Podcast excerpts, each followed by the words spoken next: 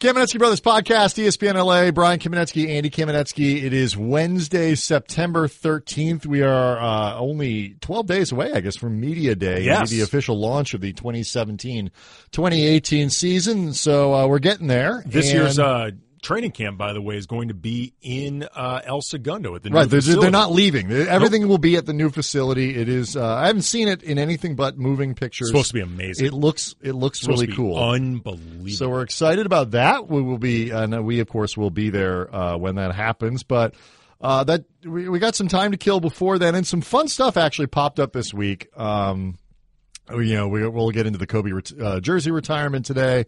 We got some always controversial NBA rank, Andy. no, no, no, no. Hashtag NBA NBA rank. Yeah, and, and granted, it's less controversial this year because Kobe isn't playing, and therefore, you know, And and nobody at this point believes uh, is Jeremy Lin in the top 100 I don't because know. Jeremy Lin, Jeremy Lin is probably the most stand followed player in the NBA now that Kobe's out. But don't you think there are people who are s- who are insulted even still that Kobe is not ranked in the top Yes. 50? yes, Like this year, going into this season. Yeah.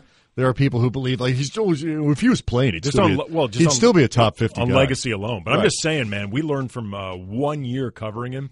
Jeremy Lin's fans are out of their damn They are, minds. they are they are really hardcore.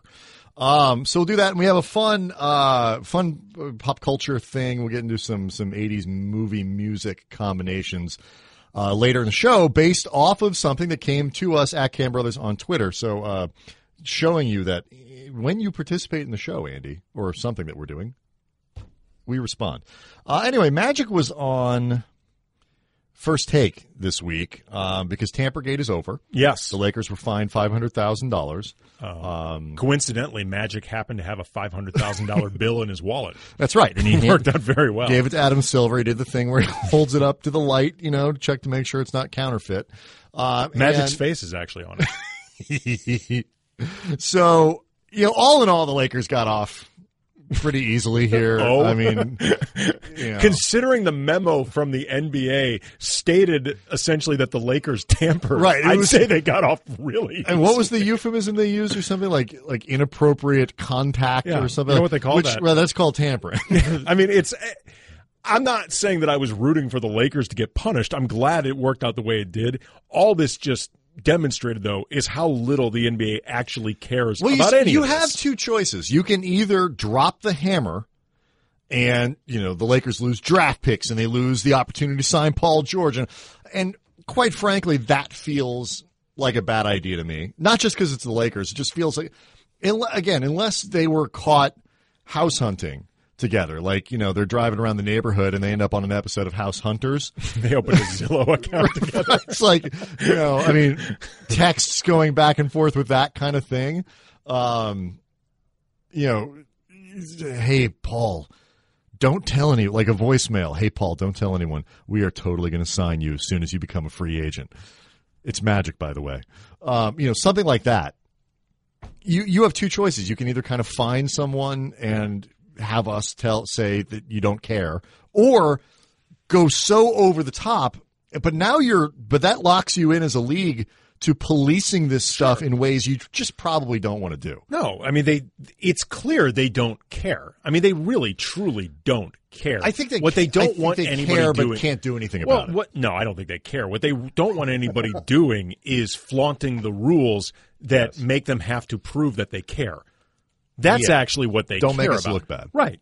Um, so anyway, Magic was on uh, first take this week and said this. He was asked about the tampering, said a couple things, and this is one of them. I knew that uh, in my heart that we had tampered with, it, you know, but at the same time, we were warned. We did cross a line that we shouldn't have crossed.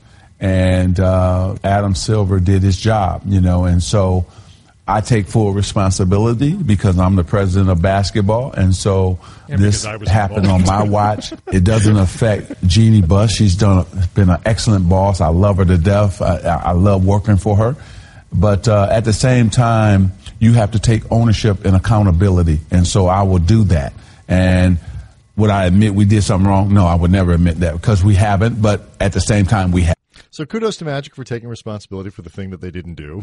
but, um, I mean, and, and to be fair to Magic, it is it was you know, and again, coming straight from the NBA, the, the inappropriate contact was Rob Palinka Yes. with uh, was it Aaron Aaron Mintz, Aaron Mintz. Uh, you know Paul George's agent. So it's not just Magic screwing up or something like that. I'm watching TV right now, and it's Steven Jackson and Ramona sitting next to each other, and that will never get tiresome to me. Any combination with Steven Jackson, love that.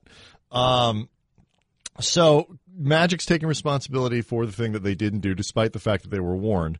I also said this. What line did you cross? Well, I think it's just the you know on the Jimmy Kimmel show.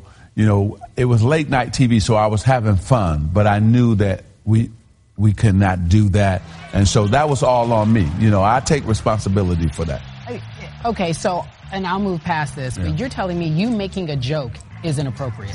Yeah, and so look, as much as uh, That sounds ridiculous, Magic. Yeah, I know, but we we we took the fine. I was willing to pay it myself. I told Jeannie that that she didn't have to pay it, but league rules are when they find a team, the team has to pay it. I can't pay it as an individual. Oh, blah, blah, blah. Because again, Stop. I take Just full. stop. I, I- let's let's a couple things to parse in here.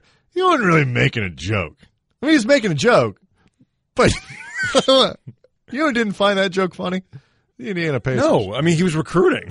That's what he was Right. doing. I mean, um, and um, with other head recruiter Jimmy Kimmel, who's done a smashing job on behalf of the he's just Lakers. not allowed to go there.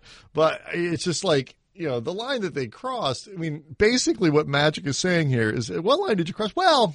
We were kind of tampering. the line that we crossed was tampering, um, but It's, all behind us. It's over now, and really, what it amounts to is just the Lakers are go- just going to have to be careful. right. Just People are going to be watching. look. Here's what you do, Rob Palinka. Remember everything that you were told we can't do out in public when you're an agent.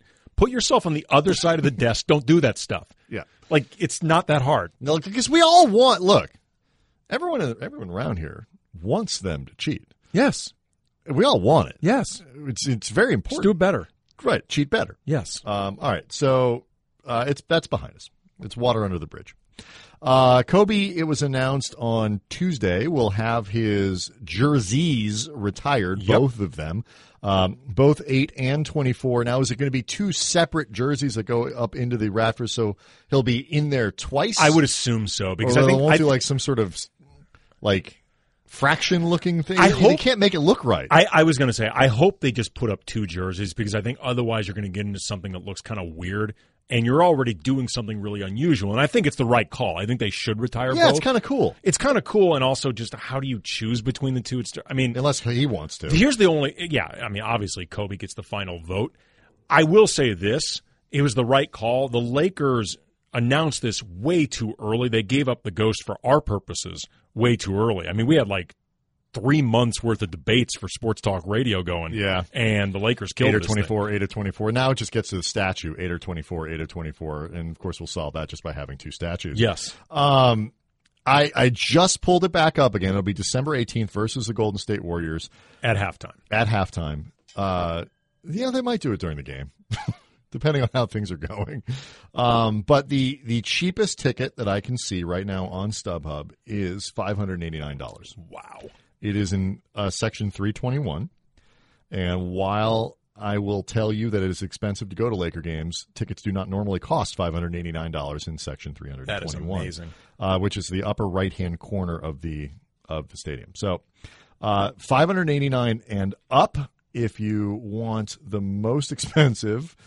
Uh, you're talking 2500 you know 3000 for courtside um it's and it's only going to get more expensive so um real quick we, do you agree that kobe deserves to have his jerseys retired is there a hot take counterpoint that we're missing here I mean, I can go either way on this.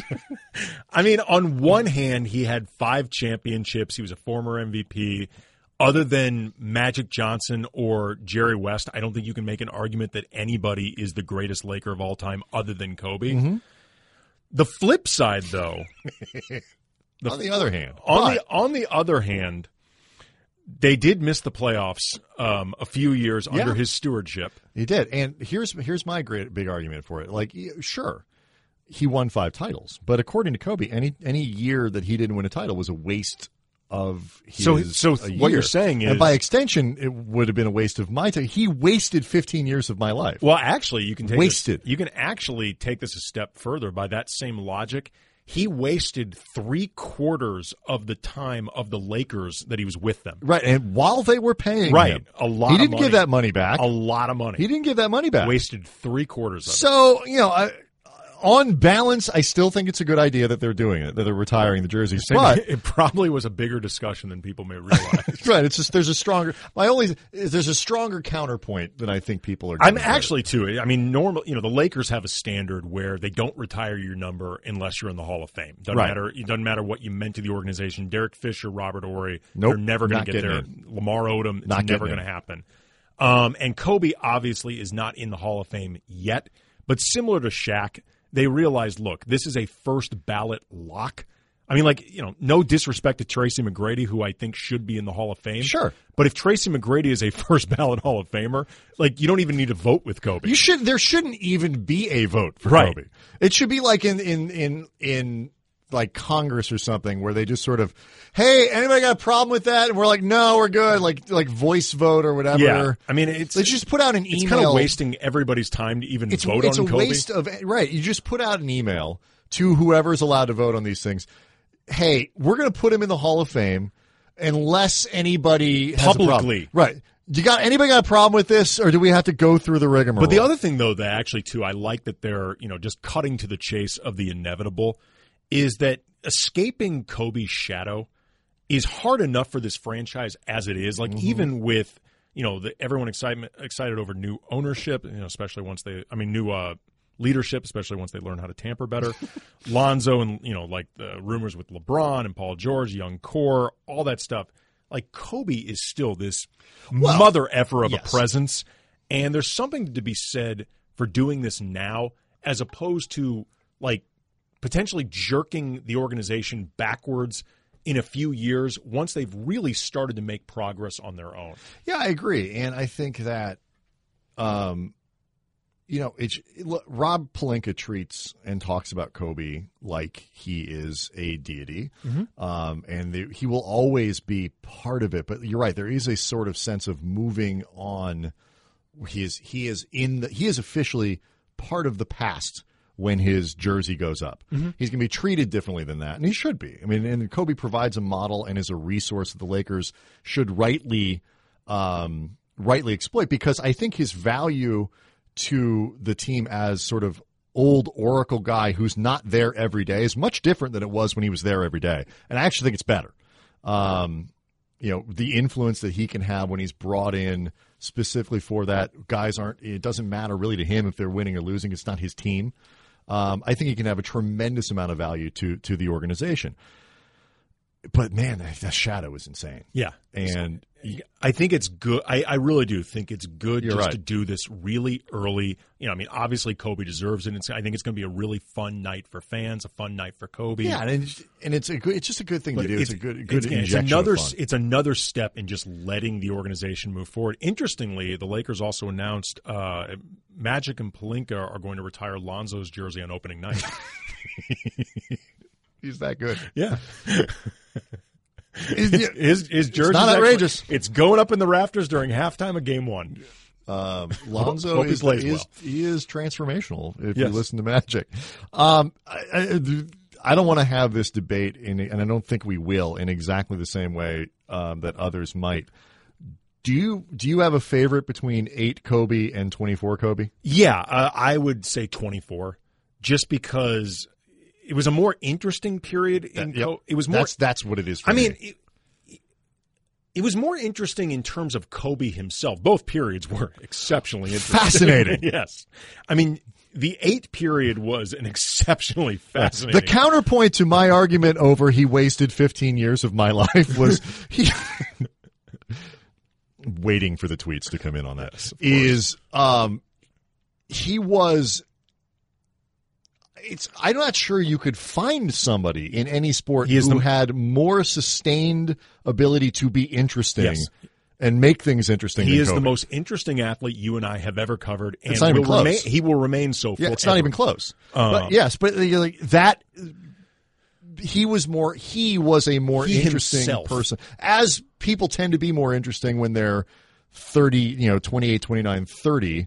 And from a professional standpoint, you know, he's the equivalent of a fifty or sixty year old person in terms of experience, or whatever, than they are when they're nineteen. Also, too, I would say 24, just because I think that that incarnation of Kobe's career, even taking into account the Achilles injury, which ultimately cut it short, even though he was still playing, um, that period is closer to I think how Kobe always pictured himself, which is you know the undisputed voice and focal point of a team, and there was As the ch- and there was the challenge of seeing and whether or not that Right. could be realized. As opposed to being like the greatest 1A, if you want to call him that, I'd say in NBA history, you know, alongside Shaq. If you want to call him, you know, 1A, fine. He's the greatest 1A ever. Mhm. and it was after the Shaq breakup. and Right. It was after Colorado, and it was after all these things, and so many different different things about him had to be reconstructed, and the you know the the Kobe that was put together, you know, and that we see now i- is you know it's it's fa- this this amazing combination we talk about all the time of mythology wrapped into marketing wrapped into Yes. what we saw on the court um, all delivered by a guy who particularly by the end of his career was your you know don't give a bleep old uncle at Thanksgiving who said whatever he wanted because he knew he had the credibility to do it and he he is as smart as anybody I've ever covered Yes. and he is as interesting and he's as intellectually curious and it made him a, f- a- a fantastic interview uh, as it When went he was along. in the So- mood, when he was in the mood, Yeah. Kobe is one of the best interviews you'll find. and he was generally in the mood over the last couple seasons because he wasn't bo- uh, bogged down by playing games the Any, anything special you want to see happen for the evening? Um, There's got to be at least one human sacrifice, correct? like one fan like this is actually the promotion they do like fans fans send in a video about why they should be the human sacrifice at least one person is burned on a pyre and the, win- the the winner with the best video like remember how like you Yeah, know like but here's in- let me ask you a question though this and this is you know like in but- yeah. ancient like ancient times like it was an honor Right, the- when your the daughter virgin would- thrown into the volcano, Yeah, you'd absolutely. be excited when your daughter or your son was thrown into the volcano like this I'd is like the to honor. think people were a little torn by that, but uh, you know, but that that felt to me like really good messaging from the leaders of your community to spin it. That, that- yeah, that's a little bit of spin. it was the original branding Right. She's your most beautiful daughter, uh, and we're going to throw her in the volcano. But that's good news for you. You know, I mean, that's that's spin.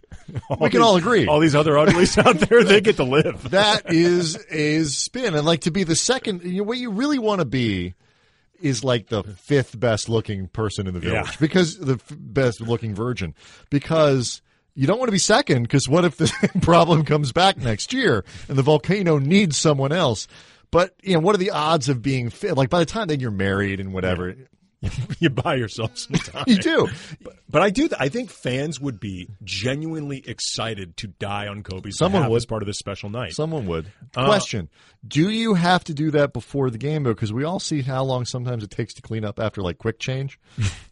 if you actually burn Nah. someone as a sacri- You ex- ritual sacrifice, Yeah, you extend the thing by five minutes. You can do it.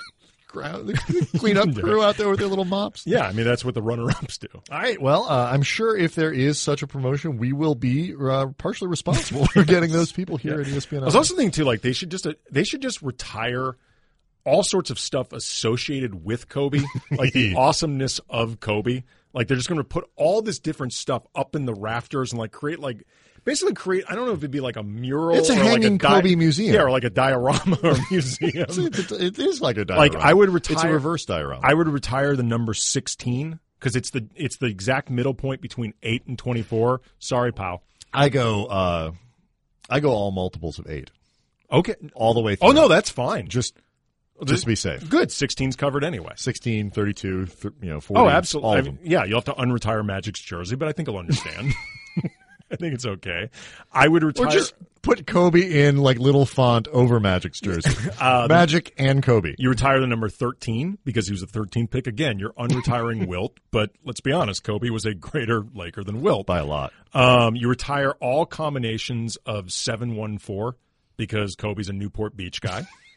um, which means, by the way, too, 1 and 14 get retired, which is a message to Lonzo and Brandon Ingram. I ain't dead yet, kid. That's right. Uh, you guys might, you know, Lonzo may be untouchable and you know, or, and you know transcendent, and Ingram's right there with him. Ain't dead yet, kid. Um, I would retire snakes of all kind, just snakes. Raise a, a picture of a serpent. yep, yep. Snake goes How right- Slytherin goes up to the uh, to the rafters. Yep, I'd put that up there. Uh, steel drums because of Kobe. E. Remember his rap song? It's very tinny in the background with those steel drums. Put it, put some steel drums up there. Cages of any kind. Muse or otherwise. Yeah, Muse or otherwise, just cages. Uh, you put up at least one helicopter because Kobe had his own helicopter, and that was pretty cool. Do you retire Brandy? Taylor Swift is already up there. Taylor Do you- Swift's already re- Right. Do you do you now have to retire Brandy? That feel. I mean, that feels like it should be her choice, but at the end of the day, I feel like it should be Kobe's. You know who actually, and this should be retired, is that weird puppet thing that's in the music. like, can we, like, if it means we don't see those things, that thing in the videos anymore, can we actually, Mm-hmm. Sure. I'd give him that, I would make that trade. Throw a puppet guy up there. um, parking lots because of Andrew Bynum that rant. Um, just put a parking lot up in there. Um, the Lakers, you can no longer use a parking lot if you're associated with the Lakers. You Just underground garages or whatnot. Buffets. Remember Kobe eats first. put a buffet up there. Um, You, you could retire Pluto, except we already did it. yeah. That's We too- should bring it back. bring it back to the- yes, yes. You get you, you get where I'm coming from Right. with this. Uh, I would retire a pair of big boy pants. you put them up there, or as I like to call them for Powell, pantalones de macho. and, and, and swans. swans. Oh yeah, Swans go up to the You put a Swan rafters. up there. Make sure somebody feeds it. A black swan and a white swan. black swan and a white swan uh, living. They need to be living along. Actual swan. Oh yeah, Yeah, like you know, and if you could somehow train them, yeah. So so that like if good things were happening, like no, that, I don't want to make this unrealistic. is that too much? It's too much. Um, solid white outfits. Those weird headscarves. Yeah, the headscarves, the hat, the solid white outfit. You put at least Goes one up down, there. it Still is the Um, strongest athlete. I photo don't know of all if time. I don't know if Staples Center ever does like a Harry Potter on ice or some such crap, but Kobe loved Harry Potter. It does. So you put Still Harry, does. Yeah, you put Harry Potter up there, and then finally, I was By the way, we, I'm reading the Harry Potter books. We're on book four now. Right, We're 'cause you're reading the kids. kids. They love them. are they good? I've never read Harry Potter. The books are great. Are they? Yeah. Okay. Uh, so you, you put Harry Potter up there, and They then might be scaring our youngest. and then He's having a lot of nightmares. and finally, I would put uh, Dwight Howard up there because Kobe, Kobe retired. retired Dwight Kobe retired Dwight Howard as a Laker. That's right. Kobe retired Dwight Howard as a person, Yes, he like did. as a concept, as an effective NBA player. Kobe, Kobe effectively ended Dwight Howard. I'm not sure there has ever been like a meeting in Lakers history that I would want to have sat in more for than Kobe's part of the pitch Oh, to yeah. Dwight to stay. Like I just keep pic- picturing like they go around this table and then finally it's like Kobe and he's like, it was you know what You guys it was? still here? It was the the Kobe's speech was the stay or go equivalent of Morgan Freeman's speech to the parole board Yes. in Shawshank Yes. Redemption. Do you stamp your paper, man? do what you're going to do because I don't give a bleep. I, I I think Kobe's speech was like, oh my god, you guys are still talking. He's still in here. Um, all right, so well, congratulations. I mean, it's, Yes. it's gonna be a really fun night. Um, That is really cool. and I'm looking forward to it. Uh, we're on. It's it's NBA rank season. You know, it's NBA rank season. Hashtag, NBA, Hashtag NBA ranked ranked season, season. Brian. Um, the Lakers, SI did something similar to with their guys at the crossover, and here's how it broke down. Um, sports, n- nobody's done yet, but we're going to go out on a limb and say that there will be no more Lakers in these things. Yeah, we're we're into like the 30s and 20s and I think stuff. it's safe to say that nobody's popping up. Nope. Sports Illustrated had Contavious Caldwell Pope at 99, which shows you it's a ranking of players and not names. Uh, Julius Randle was at 94 and Brooke Lopez at E 51. ESPN uh, had KCP at 74. Which shows, by the way, that E ESPN is more susceptible uh, susceptible to biblical stories. That's right. He is mana from heaven. Uh, Lonzo at 63. Lonzo was not in SI because they didn't rank rookies. Uh, and Lopez at 45. So Lopez, seen by uh, everyone, is the best player on the team. And I think that's probably true. Um, a couple interesting things about this, and I don't want to, I I really don't want, and I mean it, I don't want to get into does this guy deserve to be high or low or whatever. Mello was 64, one stop behind Lonzo Ball. So the E ESPN glitterati uh, believe that Lonzo is a better player now already, Already. than Carmelo Anthony. 64 for Carmelo seems feels low. Yeah, I would agree. Like with if that. you ask me, is Carmelo Anthony the 64th best player in the league? I'd be like, no, he's better than that. And by the way, too, I, I think Mello specifically, and we're going to get into this, uh, is what set off the reaction among NBA players. You know, Right. what I mean, because they, they NBA players always, you know, they always get Oh, they chapped freak over out over this. this. I They mean, always Kobe get- used to freak out regularly over this, and by the way, they actually got it right. Like they pretty much nailed his decline. Right, but I mean, you know, they, they always end up getting chapped about this, and they all think, you know, it's similar to their M- uh, NBA 2K rankings or whatever. But I think the collective reaction among players, like the most the most outrage anybody felt that wasn't about their personal ranking was the players collectively taking up for Melo. They're just like, this is BS that he's 64. Yeah, and th- I think the, and what sort of gets fascinating that's this is exactly what is interesting to me about this is like there this illustrates more than anything the gap between what r- how writers look at the game and how players look at it because I. I, I I get everything that is all the criticisms of Melo's game. They're the same now as they were ten years ago. Yes. He's still a very good rebounder at his position, and he's still an excellent scorer, even if an inefficient one. But what we've sort of decided on, we as a media entity as a whole, is that the stuff that Mello is really good at just isn't as valuable if it doesn't come with other things. It's also the first year Phil was allowed to vote. Right. that made a difference. and his was weighted uh, Yes. by by 50 50% of the vote was just phil jackson It- i don't know what the right spot for carmelo is and i don't particularly care but it's one of the only ones like i'm not gonna i can't sit here and argue whether eric gordon is 10 spots better than ryan and i don't i don't know and i don't care and really anything between you know 60 and 100 you could shuffle that based week to week on how guys are playing the way that we lo- the- you know the, the gap between how players see the game and how media sees the game is important because it gets to something else that we I know we wanted to talk about too which is like the sensitivity that Durant has or like any of these other guys even somebody like Kevin Durant who is essentially unassailable is uh, worst second best player in the league where we see you know a certain inefficiency, where we see uh, a stat that pops out that says this guy isn't as good at one thing or another, and these guys see, okay, I'm on the floor with Carmelo Anthony. I know he still can't be guarded, you know, or whatever it might be. Like that gap is has grown a lot, I think, to the value of how we look at the game, but probably needs to shrink a little bit again. Like I, I wonder if we've got- you know everybody's sides have gone a little too far and we you know there's the, the, the common ground that can be found in the middle where we really understand the game better Yeah, I mean, I, I don't even know if it's a matter of understanding the game better. It's just like or what. better conversations about better way of yeah, I looking mean, it's and just talking at the end about of the, day, game. a lot of this comes down to what what do you really value? Mm-hmm. And if you're somebody who values a lot of what comes out of the analytics, and by the way, that includes NBA people too. I mean, you know, franchise and players. LeBron James knows the analytics of his games and his opponents Oh, absolutely All- inside and out. Most Kobe, most Kobe knew. players do.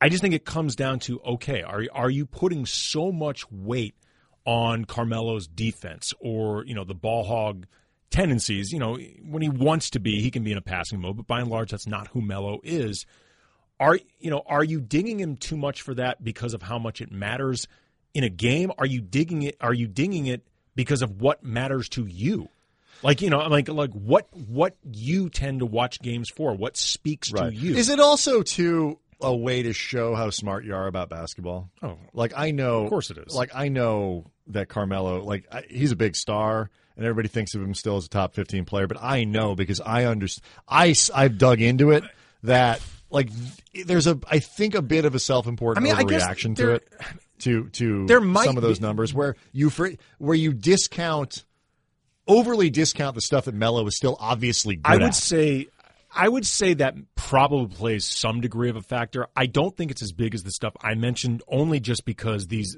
these uh, numbers aren't public.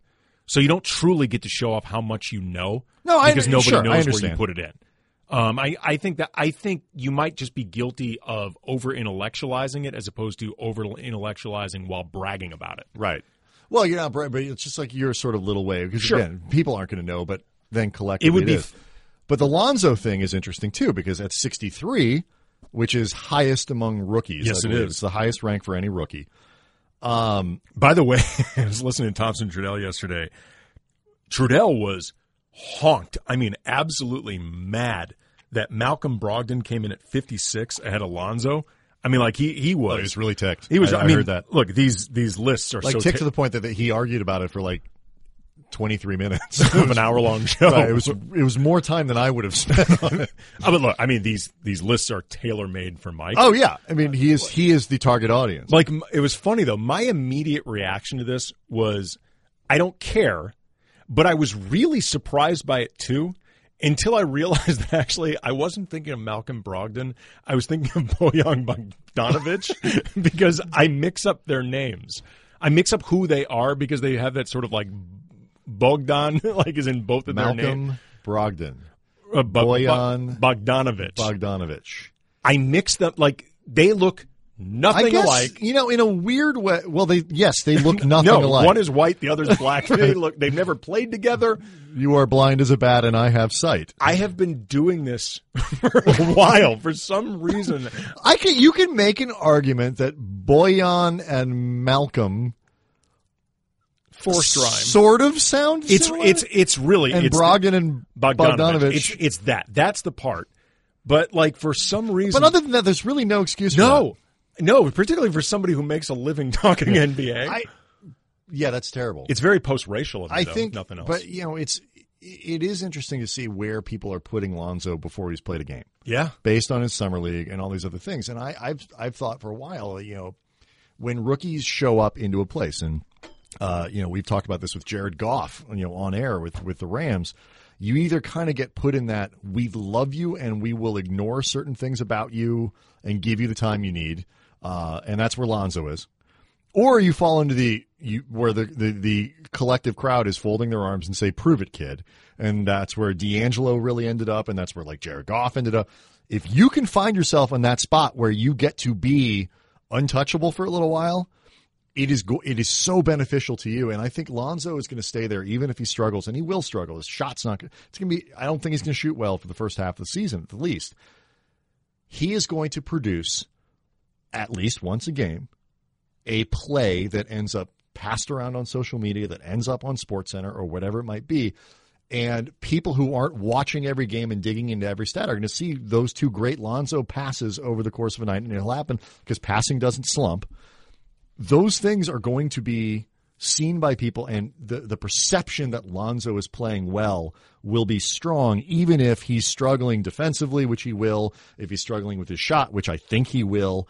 So he's lucky in that regard because he, you know, D'Angelo place is not a good place to be. No, it's it's it's interesting. I mean, we've talked before about how you know the organization, you know, Levar Ball, whoever. I mean, they've set up these expectations for Lonzo that are massive. I mean, they've gone in the complete opposite direction of under promise, over deliver, which leaves Lonzo in a place where you are just primed for backlash. Mm-hmm.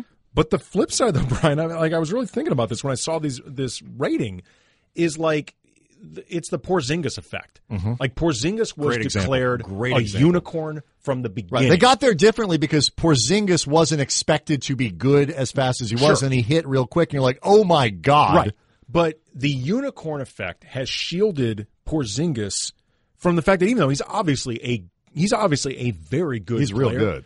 He's not as consistently great is I think the narrative has him Completely agree Blank. with you. Completely agree. and Lonzo may just benefit from this, which is great for Lonzo. That'd, Mm-hmm. be, that'd be fantastic. And it's great for the organization because if enough people buy into the narrative, all of a sudden you may have people showing up. Again, you just the it, it is so valuable to the Lakers that his primary skill isn't scoring, which can slump, and it isn't shooting, which can slump. It's passing, which Right. doesn't. Um, one more note about this: Julius Randle, ninety fourth on SI, doesn't appear in in uh, Hashtag, hashtag NBA. NBA rank. If I asked you, because I know what my answer would be, is Julius Randle one of the hundred best players in the NBA?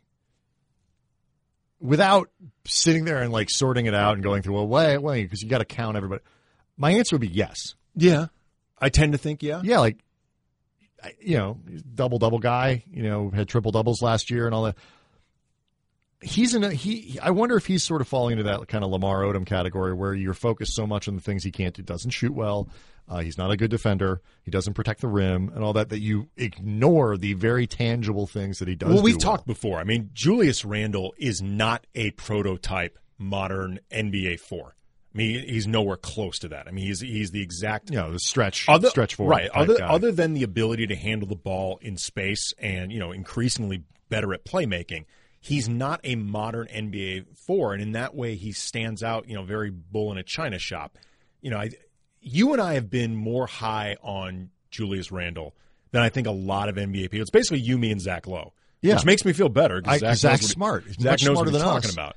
I just feel like he does. Like if you can show up in the league, and I think this year would be, is a good is gonna- he's going to do that. I mean, I think he's essentially going to average, you know, thirteen and nine or thirteen and eight and a half with th- four assists or something as a as a forward. useful. That's good. like very useful. you're a good player Yeah. if you're doing that, and you're you know you're better than Ryan Anderson. Yeah, I think You can do one thing. I think he should be, I guess, in the in the SI top 100, or but it's it's never surprising to me if he wouldn't. Right, and he's in there. You know, he's in there at ninety four in SI, but he's not there in, E in Right. ESPN.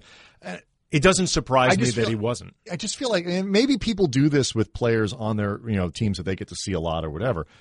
I s- I, I see it feels Well, you like can- he's better than that. You can Yeah. it, it can swing both ways. I mean, you can see too much of a player where you end up just picking them apart because you see them all the time, or sometimes you don't see them enough. Like Brandon Ingram, you needed to see Brandon Ingram play an entire season to, at the very least, realize what he's capable. of. Mm-hmm. right, and he will be. And again, don't care about the where you fall. He will be in that top 100 next year. Yep. Brandon Ingram will.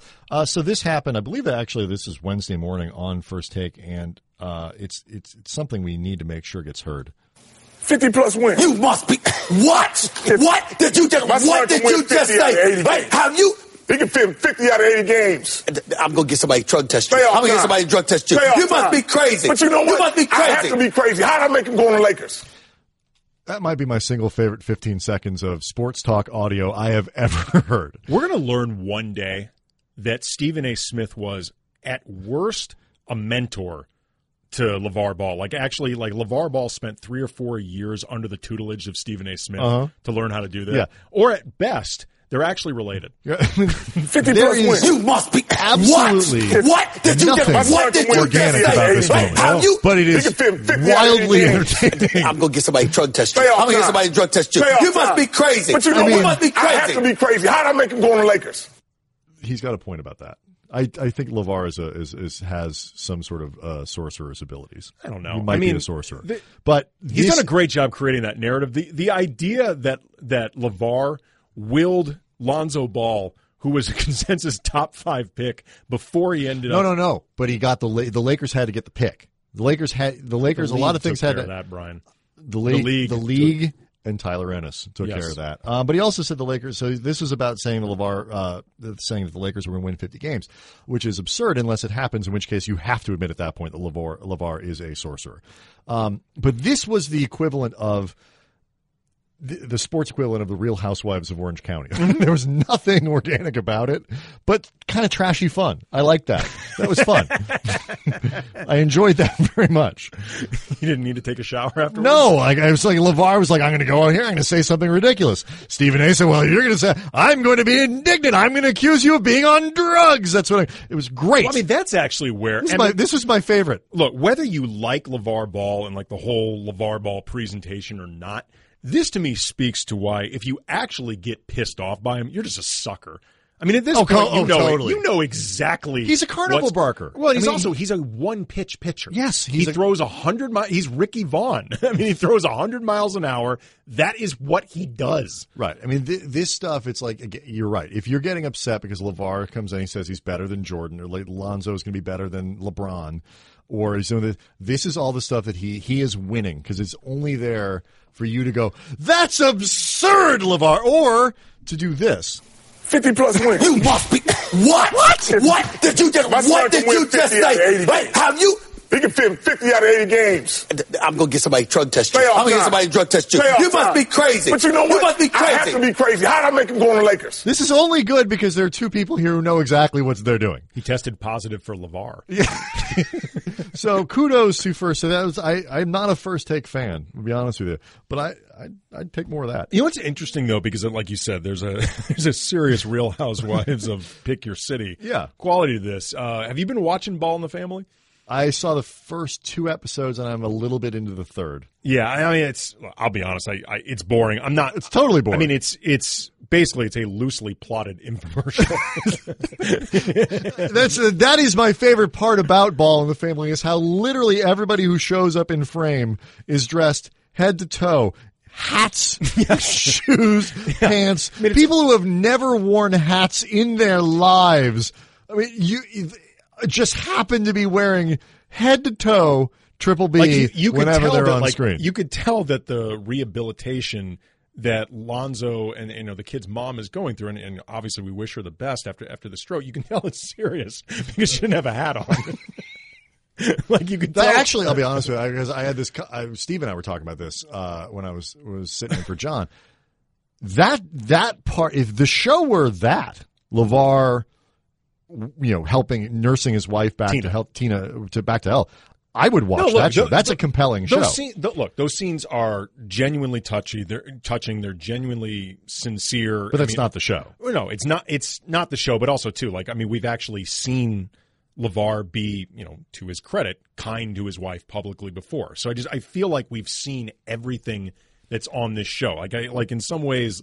Levar came too hot out of the gate, I think, for this show to. I mean, unless you are just really wrapped up in the Ball family, Yeah, which I think is the idea. But what, but what I found, what I do think is interesting, this is something uh, Mason and I were actually talking about a couple weeks ago on uh, Mason in Ireland, is like the the backlash or controversy, whatever you want to talk about, with Lamelo getting the Lambo for his 16th birthday, and you know how- the Kevin Durant ended up, uh, of course he did, uh, in a Twitter battle with fans who were saying that Lamelo now is, you know, he's too spoiled. He's not going to be hungry. You know, he's not he's not going to put the work into it because he's getting handed everything to him at such a young age. You know, he's got all access to all this money now, and even more is going to be coming uh, between what Lonzo ends up making as a pro and you know if Triple B really does take off.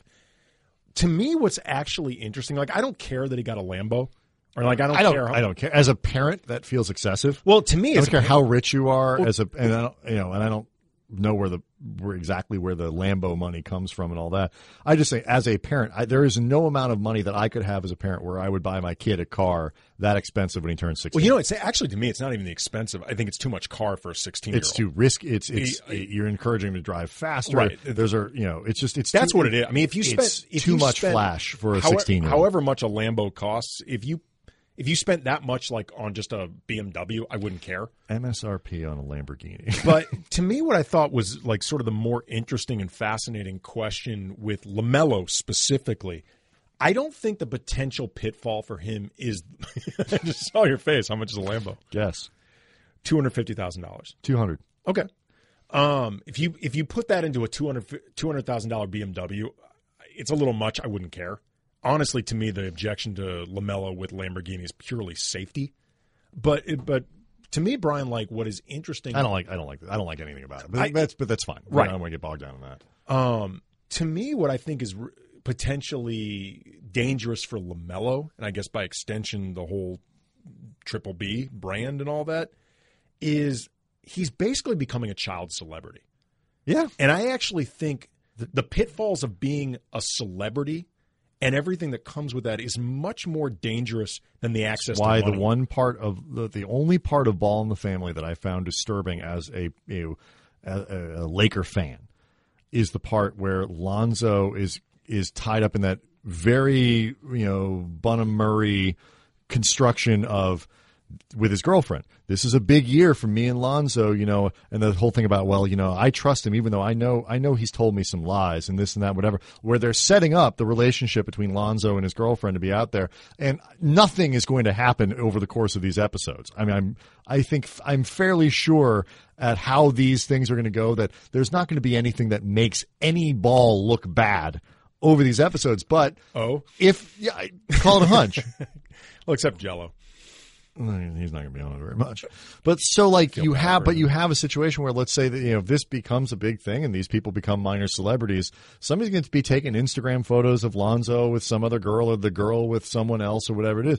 And now Lonzo's relationships as a 19 year old are TMZ fodder Yeah. in ways that like do I am I 100% sure something but no obviously it does. but that is that to me is one of those places like when you start making your love life a public storyline you run into potential Sure. issues because let's remember he is he's supernaturally mature for his age he's still only 19 Sure, but I mean, at least though with with Lonzo though, he at least has you know an NBA season to provide, I guess, some sort of distraction from his TV show, and uh, which is a weird thing to say. Um, and also too, like his love life though, or anytime he was out, and whatever, that's going to end up on Instagram regardless. right That's but sort it's of just the world. now but now it's everybody an added knows the wrinkle, character but- everybody's made been made Sure. into a character But I think for LaMelo, though, like if you're somebody who really thinks LaMelo could end up, you know, as good as Lonzo or better, I mean, you know, again, the consensus on uh, LiAngelo is just that he isn't going to end up nearly as good. Whatever, Hope- right. Hopefully it's Hopefully wrong. it's wrong. Hopefully he ends up a really good player. But to me, if you really have that type of belief in LaMelo, you should get him the hell off this show. I mean, like, I think this is the type of thing that could really undo that potential. I don't think it's the money. I think it's all the lifestyle It's and just fame, distraction. attention and all it's it's a hard thing for kids to handle Right. I mean, you know, it does not. I mean, this sounds morbid to say, but it does not end well for or progress well a lot for child celebrities, and that is what Lamelo Because even is like right now. LeBron James was, I mean, he was as hyped as any player. But it was coming up. different. but it was different back then. was- I mean, LeBron's been in the league for 15 years, man. Right. It's been a, it's been a long time. It was. Di- I mean, it was a different world, but also too what what LeBron had. LeBron was a celebrity in the sense that he was famous, but he's not a celebrity in the way that Lamelo is literally being treated and used as Yes. a celebrity. red walking on red carpets. Right. You know, it's it's it's, It's just not- different. Yeah. I, it would make me ner- as a parent. It makes me. I, I And we've also seen too, LeBron is capable of exceptional focus. Mm-hmm. I mean, he was as a young kid. You know, he lived through a lot of chaos as a kid and managed to get out. You know, on the other side. Melo well. seems a little goofier. yes, which is fine. He's sixteen. He's But supposed the to be other good. thing, and honestly, this is something that that I that annoys me too, and this is because I, as a sort of a matter of policy, I don't like criticizing high school kids. I don't, I don't like either. criticizing college kids. I don't, you know, when somebody's bad in a college football game, I'll say they were bad. He didn't play well ever. I don't like. Oh, he doesn't have the. You don't like the- doing the same dissection we would for, the would for a pro. pros. Lavar is putting us i- as people who work in this industry and have to talk about. We're not doing our stuff- job if we right. don't. we- in a position where if Mello underperforms this year at Chino Hills or has bad games, where we're going to have to start talking about what's wrong with Lamelo. Is he going to you know? Is this do with Lavar? I mean, like the, the storylines are, are tied in ways that I wish they weren't because I don't like talking about that kind of Or I stuff. mean, look, I mean, forget just Me- Lamelo specifically. You know, Lavar has already announced that he's unhappy with the Chino Hills coach, who is new and has yet to even coach a game. Yeah. is that real, or is that Part of the setting show, up for? I don't is- know. the- No, you're the- right. The whole thing becomes weird. Um, all right, finally, let's do this. Uh, explain how this came about. Um, Oh, uh, it was uh, recently the I don't remember exactly what number, but it was the anniversary of the release of the single uh, "Saint Elmo's Fire" uh, "Man in Motion." Right. in parentheses, and um, I put out a tweet uh, at Cam Brothers that that was a bad song that I legitimately love. attached to a bad movie, St. Elmo's Fire, that I legitimately Yes. love. And Probably John Parr's best song though. Oh, I don't know, Naughty Naughty ain't bad. I mean, it's his When best. John Barr when John Parr plays a concert, he opens, closes, and encores with St. Elmo's Fire. Uh, if he's smart, if he's he ain't And going. Oh, by the way, back. it's a three show, it's a three song concert. but I mean, like you know, that is a that's a song that I know is not good, and a movie I know is not good. In my head, they're actually both great because of you know time of life when you see them, whatever. Right. But it led to somebody tweeting to us, um, "What are the best '80s? What is the best '80s song slash '80s movie combo? And now, or and- combos? right? And there's a lot of ways to look at this because you best, you know, it's like MVP, man. It has all kinds of different meanings to different people, and theoretically, best can mean the best song combined with the best movie. If you ranked them both on a ten point scale, wh- who gets closest to twenty? Um, you know, like Purple Rain. Every song from Purple Rain is basically a ten. The movie, I mean, for me, it's a nine, but I Right, know it's really a right. But I three. mean, if you go to film school, you're not going to No, sit there no. and look at Purple Rain. Purple Rain is really a five or a six. To me, it's maybe a nine. right and it's it but like and then it gets there like well where do they put the song in the movie and all these Right. so you can start getting really really bad but like the 80s is perfect for that because i we are at the very least no longer in an age where songs are written for movies in the same way soundtracks are done Well, I mean, the that's one same- of the reasons I think you know among the reasons that Baby Driver was considered such a you know breath of fresh air. It's soundtrack driven in a way that movies generally aren't. No, anymore. not at all. I mean, other than Scorsese putting Stones music in Right. all of them. Um, so like the the eighties was that era where you go back and you associate even ba- like that "Oh Yeah" song by by Yellow. Oh yeah, chick, chick, chick, ah. oh oh that one. Like you know nothing other than that song other than Ferris Bueller. That's it. And it's it, in the movie. It's great. Have you ever listened to that song by itself? It's not. not as good. No. It's fun in the movie because it kind of fits the whole thing of like Ferris bopping around the city, whatever. It is not a good song. Like watch the, it's a weird video. watch the video. Not a good song. So it loses points there. But on the other hand, it's it, it kind of instantly conjures that movie. So maybe you get points for that. I mean, to me, the obvious goat, uh, and you know we'll we'll get into some other choices. To me, the obvious goat is "Don't You Forget About Me" in the Breakfast Club. Okay. I mean, because you're talking about it's one of the most 80s songs ever. It still has great staying power. You hear it on the air all the time. I mean, I think it's a legitimately good song. It is. And you're talking about maybe the most beloved 80s movie, period. I mean, beyond just the teen genre. And it's as 80s a movie as exists. It's literally in the middle of the decade. It's 1985. right. I mean, like, The Breakfast Club is as quintessential an 80s movie as oh yeah. ever was oh, it is released. absolutely, and it's So- and it's great, and, And- it's, and and it's the a place- genre defining and the movie. placement of "Don't You Forget About Me," you know, with the with the bookends, and then especially Judd Nelson with the fist after the the voiceover of uh, Anthony Michael Hall's letter to Right. the, to the principal. I think it is difficult to come up with something okay, better, Uh, let me do that because then, then we'll just we'll whip through some other. really good ones. really good ones, but like that don't that obviously don't meet the standard, but are fun for one reason or another. B- My the best one I could come up with that was a counter to that would be the use of "In Your Eyes" in "Say Anything." That's high. It's Because- extremely high. Not only is the song the so, "In Your Eyes" is a better song than "Don't You Forget About Me." Yeah, It is a better song. yeah. I think most people would agree with It- that. it I is. certainly believe it is. No, it is. They're both really good, but I would I- agree.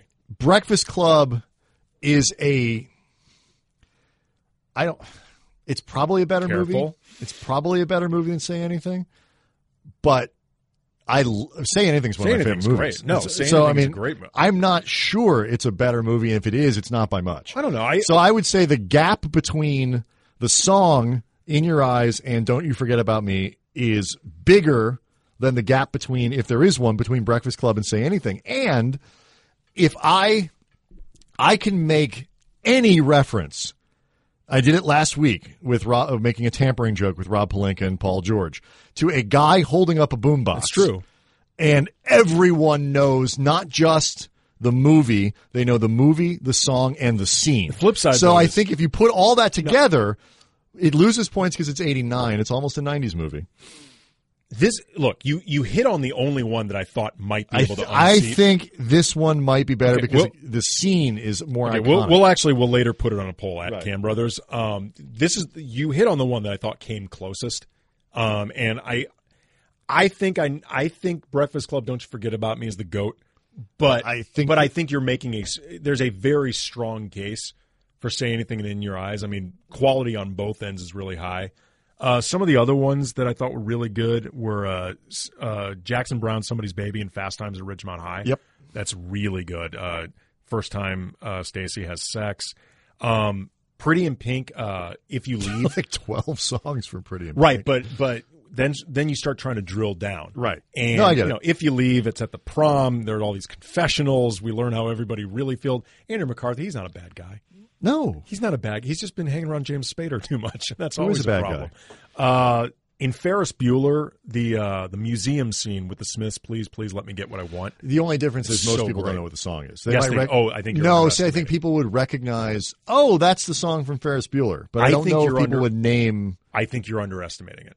Maybe Maybe a separate poll. But I think you're underestimating it. For Purple Rain, I think ultimately it's the Purple Rain sequence. Um, Okay. You know, a if you know the history, when you know that that was actually the first time the song was ever performed live, like they used that track, and also too is when the kid realized everybody finally understands his music, and that had been tormenting him um, as one of the where do you put where do you put stuff like because he- this movie the movie doesn't quite fit the genre in the same way that we're talking about you know even something like you know i melt with you and valley girl like oh no that's all that was that's on my list way on the list but, Yes. but like it's dating montage. yeah but there's there's a whole thing but like where do you put something like the heat is on and beverly hills cop Um, because Beverly Hills Cop is not an 80s movie in the same way that The Breakfast Oh, I Club is an disagree. 80s movie. I, I disagree with you. Eddie Murphy was arguably the biggest star of the 80s. No, I, I didn't say it wasn't an 80s, 80s Oh, it's- it's movie. so an- 80s. I don't know if it's Oh, an come 80s on, movie from in the a- same. It's not an 80s movie in the same way as these other. I It's a com- different genre of 80s. it's a movie. different genre, but it is as 80s.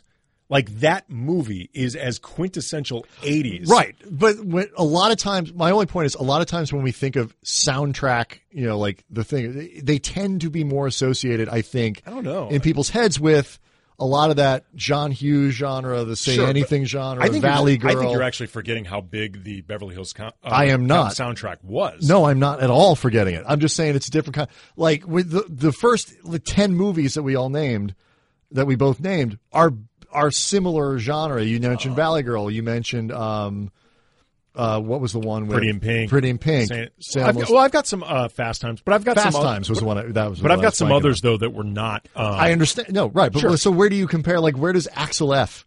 Just not as good well, of a song. actually, Axel F was on my uh, borderline list.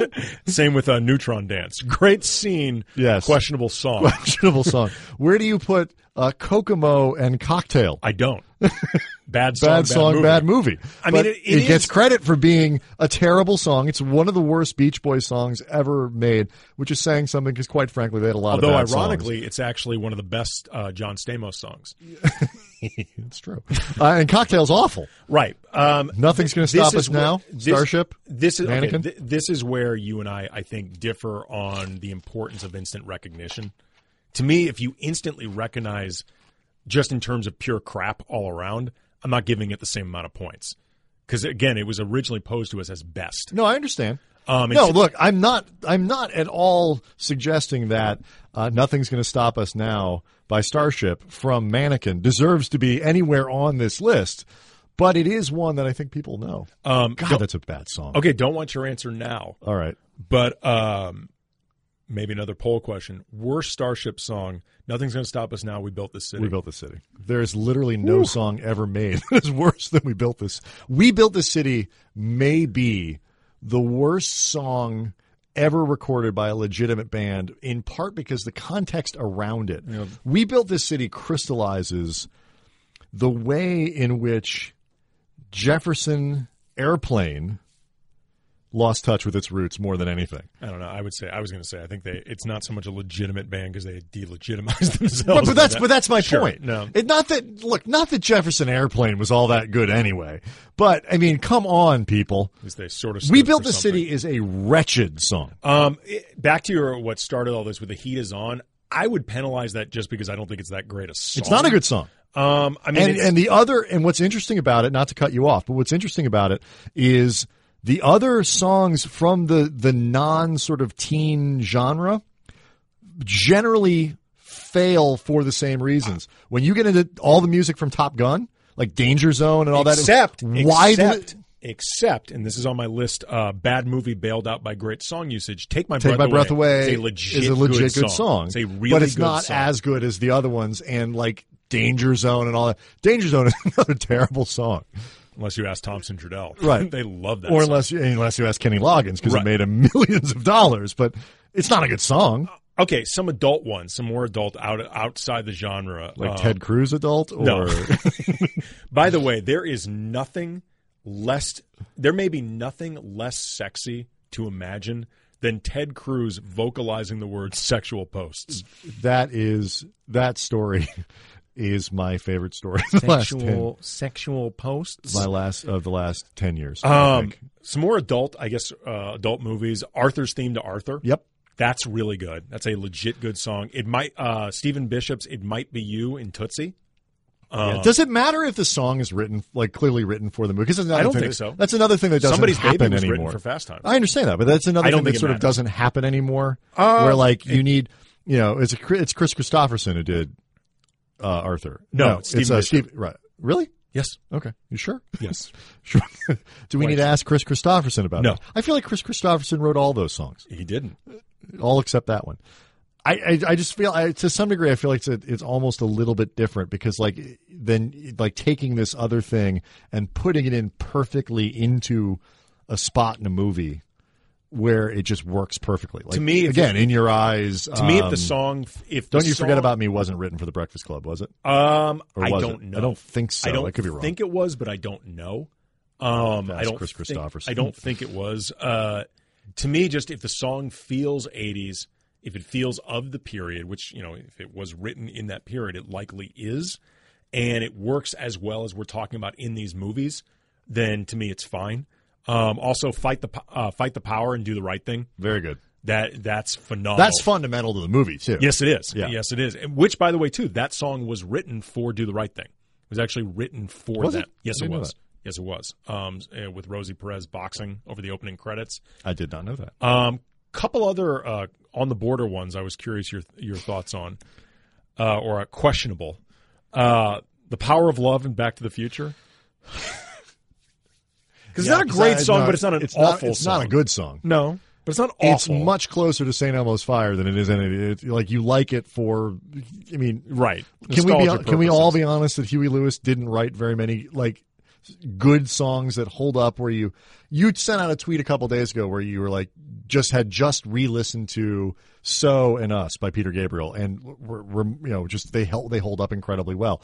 You don't say that about.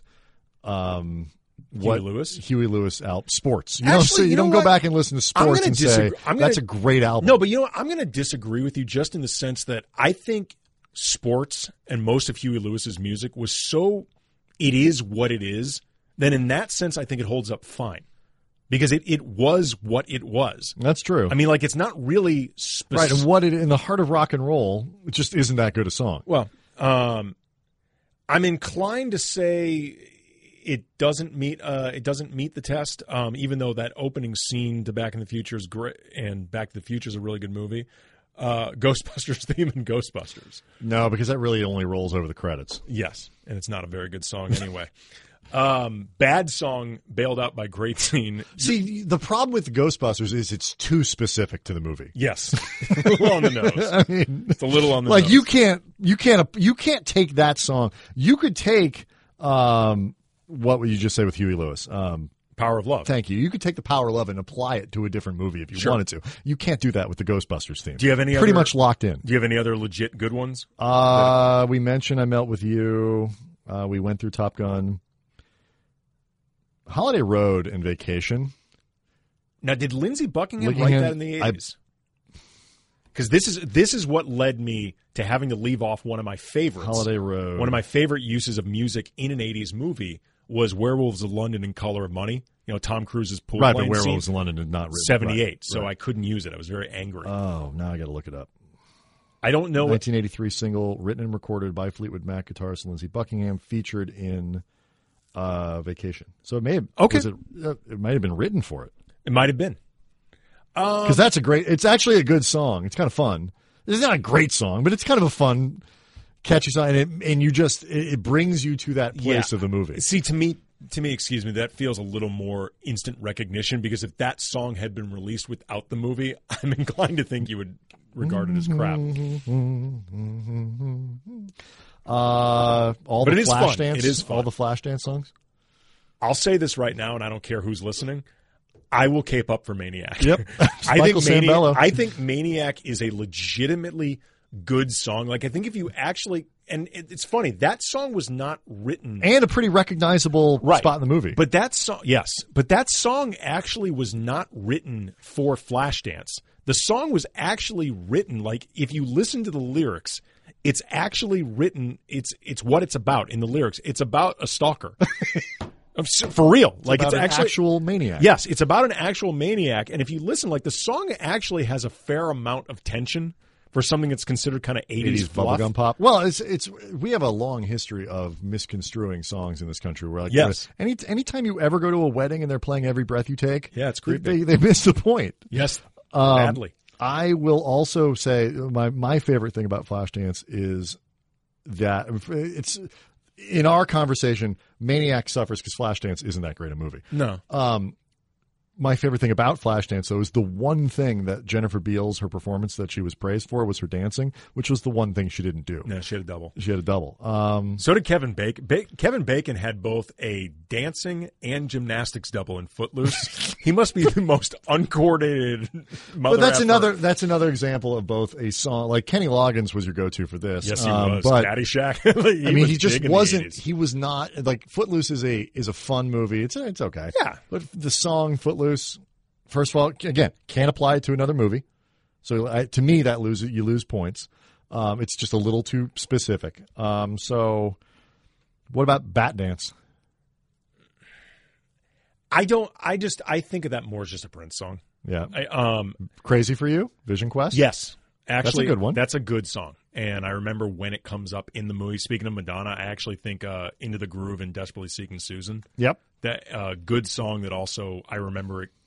I think it works very well in a movie that I think is actually underrated. I think Desperately Seeking Susan's actually a good movie.